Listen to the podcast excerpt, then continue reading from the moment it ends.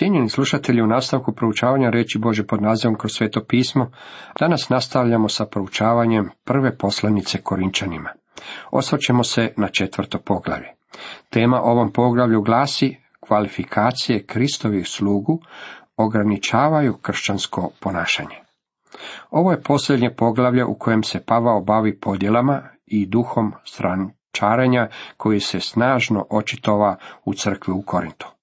U ovome poglavlju Pavao govori o kvalifikacijama Kristovih podanika, to bi trebalo biti ono što će postavljati granice kršćanskome ponašanju. U prvom redku čitamo. Tako neka nas svatko smatra službenica Kristovim i upraviteljima otajstva Božjih. Zaustavimo se na trenutak kako bismo razmotrili ovaj predivni stih. Mi smo svi službenici Kristovi. Svaki je vjernik Kristov službenik. Ponekad će član neke zajednice reći, pogledaj, ondje je moj službenik, propovjednik. Ja mislim da mu je i bolje da je Kristov službenik, jer je svakako odgovoran njemu. I vi ste kao Kristovi službenici odgovorni Kristu. Svi smo mi službenici. Vi ste propovjednik, sviđalo se to vama ili ne. Nemojte se ljutiti na mene zbog toga što sam ovo rekao. Dok sam bio pastor pokraj naše crkve živio je jedan čovjek koji je bio alkoholičar, prava propalica.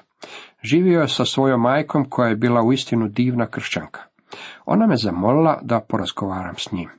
Jednog dana, kad sam ga vidio kako te tura ulicom, jednostavno sam ga skrenuo u svoj ured. Sjeo je i onda sam mu rekao kako je on jedan, jadan čovjek. Složio se sa svime što sam rekao. Zatim sam mu rekao, znaš li ti da si ti propovjednik? Ustao je i rekao mi, nemoj me nazivati tim imenom, udarit ću te. Nije mu smetalo da ga se naziva pijanicem ili alkoholičarem, međutim jako mu je smetalo da ga zovem propovjednikom. Pa svi smo mi propovjednici, kao što sam mu rekao.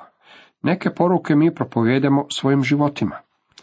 Ti svojim životom govoriš nešto svijetu i ljudima s kojima si okružen. Ne možeš si pomoći. Ja živim svoj život tebi, a ti živiš svoj život meni. Stvar je jednostavno takva. Mi imamo tu vrstu utjecaja jedni na druge. Dragi prijatelji, ako ste vjernici, tada ste i Kristovi službenici. Kakvu vrstu poruke odašiljete svijetu? Zapazite da je Kristov službenik također i upravitelj Božih tajni. U Pavlovo vrijeme upravitelj je bio čovjek koji je za vlasnika upravljao njegovim imanjem. Imao je upravu nad kućom, hranom, odjećom i svime ostalim. Kako je kućanstvu bila potrebna neka stvar, on bi im je davao. Jednako tako, Kristov službenik bi trebao dijeliti Božju riječ članovima svoga kućanstva. Tu ponovno nalazimo riječ misterije. Zapamtimo da su misterije one stvari koje ranije nisu bile objavljene, međutim sada su poznate.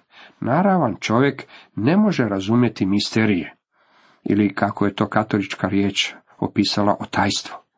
Boži duh je jedini onaj koji može uzeti ono što je Kristovo i to pokazati nama.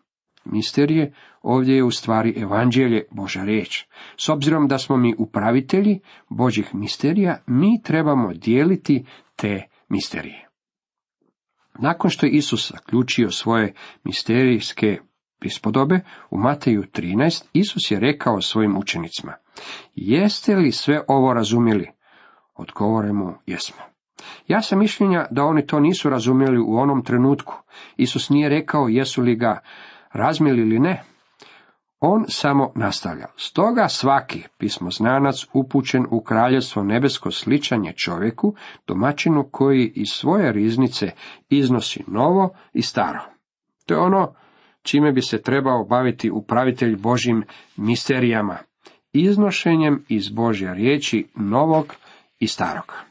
Nakon propovjedi ili biblijskog proučavanja, ljudi me znaju pitati reći. To je stara stvar. Već sam to čuo ranije. Ja im odgovorim, pa ja sam upravitelj koji iznosi i novo i staro. Danas sam iznio malo starog. Moj je posao iznositi i novo i staro. To je poziv upravitelja Božih misterija i ja ne znam za uzvišeniji poziv od ovog. Drugi redak, a od upravitelja iziskuje se napokon da budu vjerni.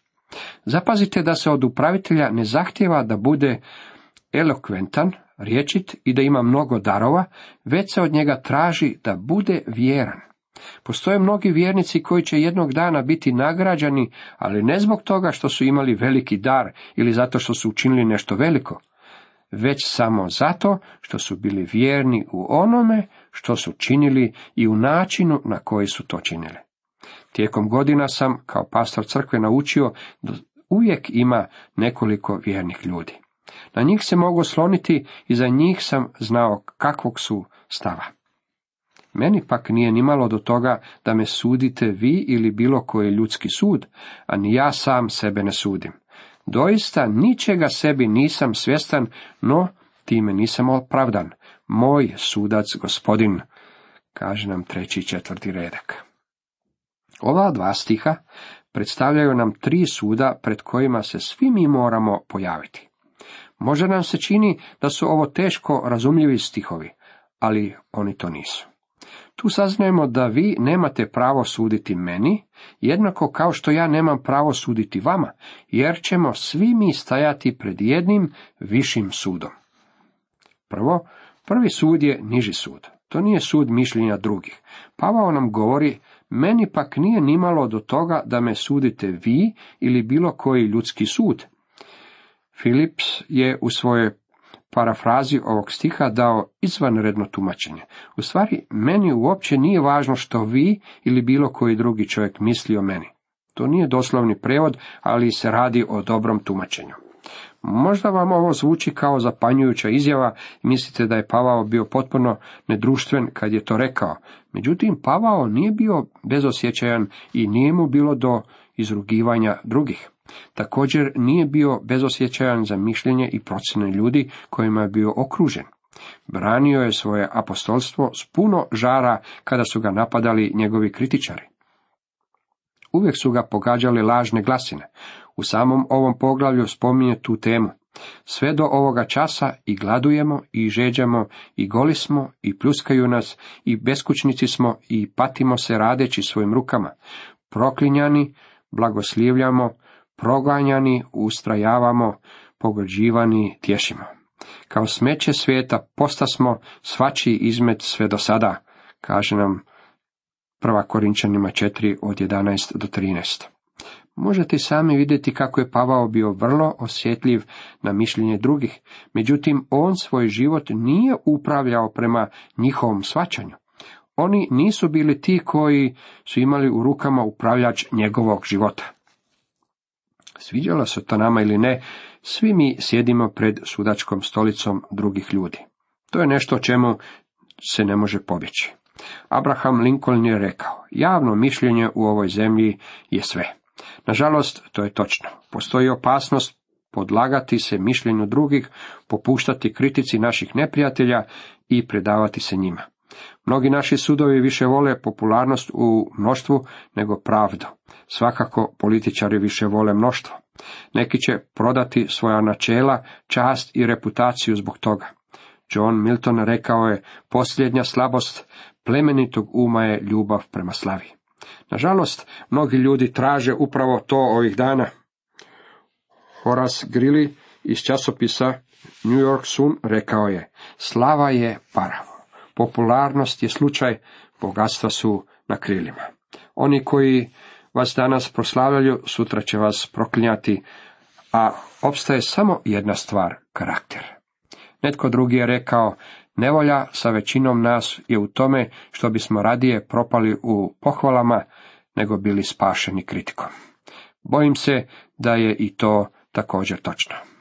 Jako je Pavao bio osjetljiv na mišljenje drugih, to mišljenje nije postalo načelo vodilja u njegovom životu. Meni pak nije nimalo do toga da me sudite vi ili bilo koji ljudski sud. Drugo, drugi sud je viši sud. To je sud čovjekove vlastite savjesti, a ni ja sam sebe ne sudim. Je li savjest siguran vodič? Pavao nam govori o tome kako savjest nije uvijek pouzdan vodič. Nas mora voditi duh. Već smo proučavali o dobu savjesnosti u knjizi Postanka, gdje smo vidjeli da je to doba završilo sudom u potopu. Kršćani bi trebali imati prosvjetljenu savjest.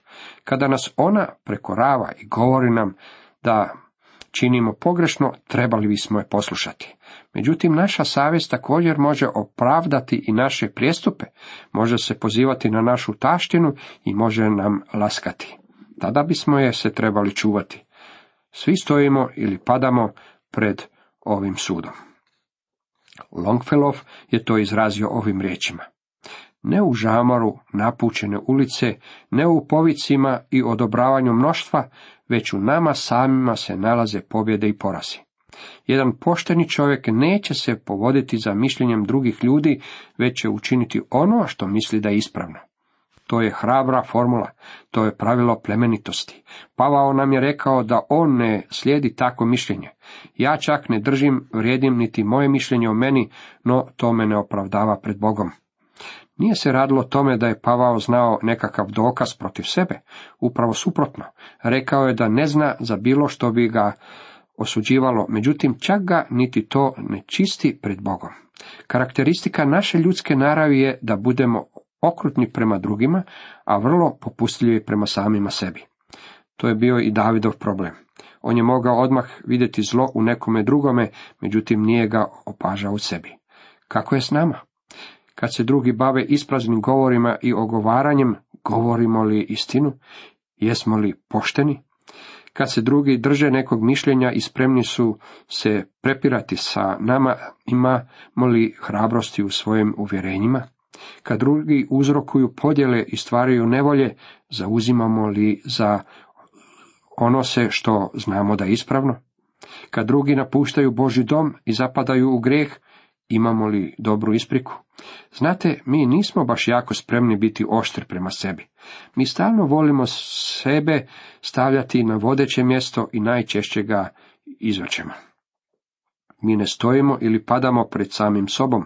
Bog će možda odbaciti odluku ovog drugog suda, suda naše vlastite savjesti. Treće, postoji treći sud pred kojim se moramo pojaviti. Moj je sudac gospodin. Vrhovni sud je onaj našeg gospodina. To je Bema ili Kristovo sudište. Pavao je rekao da će jednog dana stajati pred Kristovom sudačkom stolicom. Svaki od nas pojavit će se pred sudačkim prijestoljem. On će nam više reći o tom sudačkom prestolju u petom poglavlju svoje druge poslanice Korinčanima u Korintu. O čemu će se ondje suditi? Mi znamo da se nama neće suditi zbog naših grijeha, zbog toga što su grijesi vjernika bačeni tako daleko kao što je istok daleko od zapada. Psalam 103.12. Naši su grijesi oprani krvlju Isusa Krista i Bog ih se više ne sjeća. Vjernici će biti suđeni zbog svog upravljanja. Svi naši materijalni posjedi, naša tijela, naš novac i naše davanje su stvari koje će izići pred ovaj sud. Iz ovoga možete i sami zaključiti kako je uistinu važno da budete vjerni upravitelji onoga što nam je povjereno. Na koncu konca mi ništa niti ne posjedujemo. Već smo ranije naučili da je sve Kristovo i da sve pripada njemu. Mi smo u partnerstvu s njim. Na koncu trećeg pogleda vidjeli smo da je sve naše. Pavao je naš i Apolon je naš. Calvin, John Wesley, Martin Luther su naši. Svijet u kojem živimo je naš. Možemo uživati u ljepoti ovog svijeta, u planinama, šumama, morima i oceanima i u samom životu. Ja danas nikako ne bih volio biti mrtav, a vi? Međutim, čak je i smrt naša. Doktor Parker je rekao, smrt je tvoja, ona pripada tebi. Smrt ne smije biti tvojim gospodarem, ti moraš upravljati njom. Smrt je vaša, kako je to divno. Kad pripadamo Kristu, sve je naše, ono sadašnje i ono buduće. Mi smo upravitelji svega što nam je On povjerio. Zato ne sudite ništa prije vremena dok ne dođe gospodin, koji će iznijeti na vidjelo što je sakriveno u tami i razotkriti nakane srdaca. I tada će svatko primiti pohvalu od Boga. On je onaj koji će suditi. Ako mi sjedimo u sudačkoj stolici nad nekim čovjekom, tada moramo znati da zauzimamo Kristovo mjesto. To je razlog zbog kojeg ne smijemo reagirati na uvrede i kritiku novim napadima. Bog će nam suditi pošteno i on zna sve činjenice. Bilo kako bilo, mi o samima sebi znamo gore stvari od onih koje zna osoba koja nas kritizira. Sakrivena dijela tame bit će iznesena na svjetlo u prisutnosti Isusa Krista. On će objaviti na ume srca. To je razlog zbog kojeg bismo trebali biti vrlo oprezni u svezi s načinom na koji danas živimo. Zatim nalazimo i ovu izuzetnu tvrdnju. I tada će svatko primiti pohvalu od Boga. Ja vjerujem da će on pronaći nešto zašto će moći pohvaliti svakog Božijeg svetog. U knjizi otkrivenja nalazimo da Krist ima riječi pohvale za svaku od sedam crkvi u Maloj Aziji, s izuzetkom Laudiceje, koja vjerojatno niti nije bila njegova crkva. On ima riječi pohvale za crkve unatoč njihovim propustima i manama. Mislim da će on biti jednako tako milostiv i svakom pojedinom vjerniku. Jedna draga gospođa u crkvi prije mnogo godina uvijek imala nešto dobro za reći o svakom čovjeku, posebno o propovjedniku. Jednog dana u posjet im je došao jedan propovjednik koji je ispropovjedao najbjedniju propovjed koju su ikada čuli.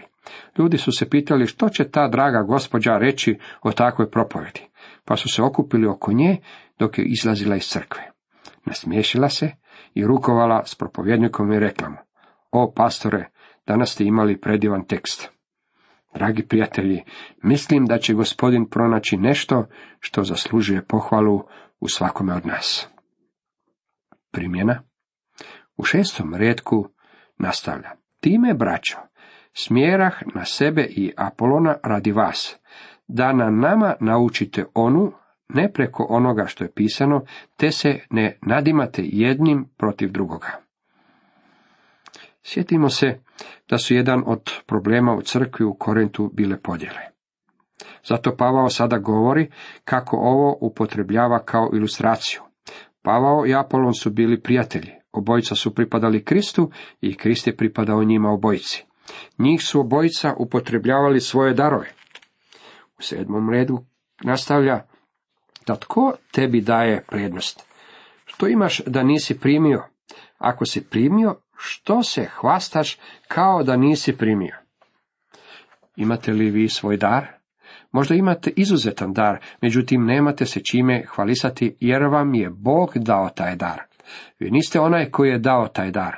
Zato bismo trebali osjećati zahvalnost, a ne se time hvalisati. Već ste siti, već ste obogatini, bez nas se zakraljiste. Kamo sreće da se zakraljiste da i mi s vama zajedno kraljujemo. Jer Bog je, čini mi se, nas apostole prikazao posljednje kao na smrt osuđene, jer postali smo prizor svijetu i anđelima i ljudima. Apostoli su u tom velikom razdoblju crkve u mučeničkom razdoblju bili izloženi kao prizor svijetu.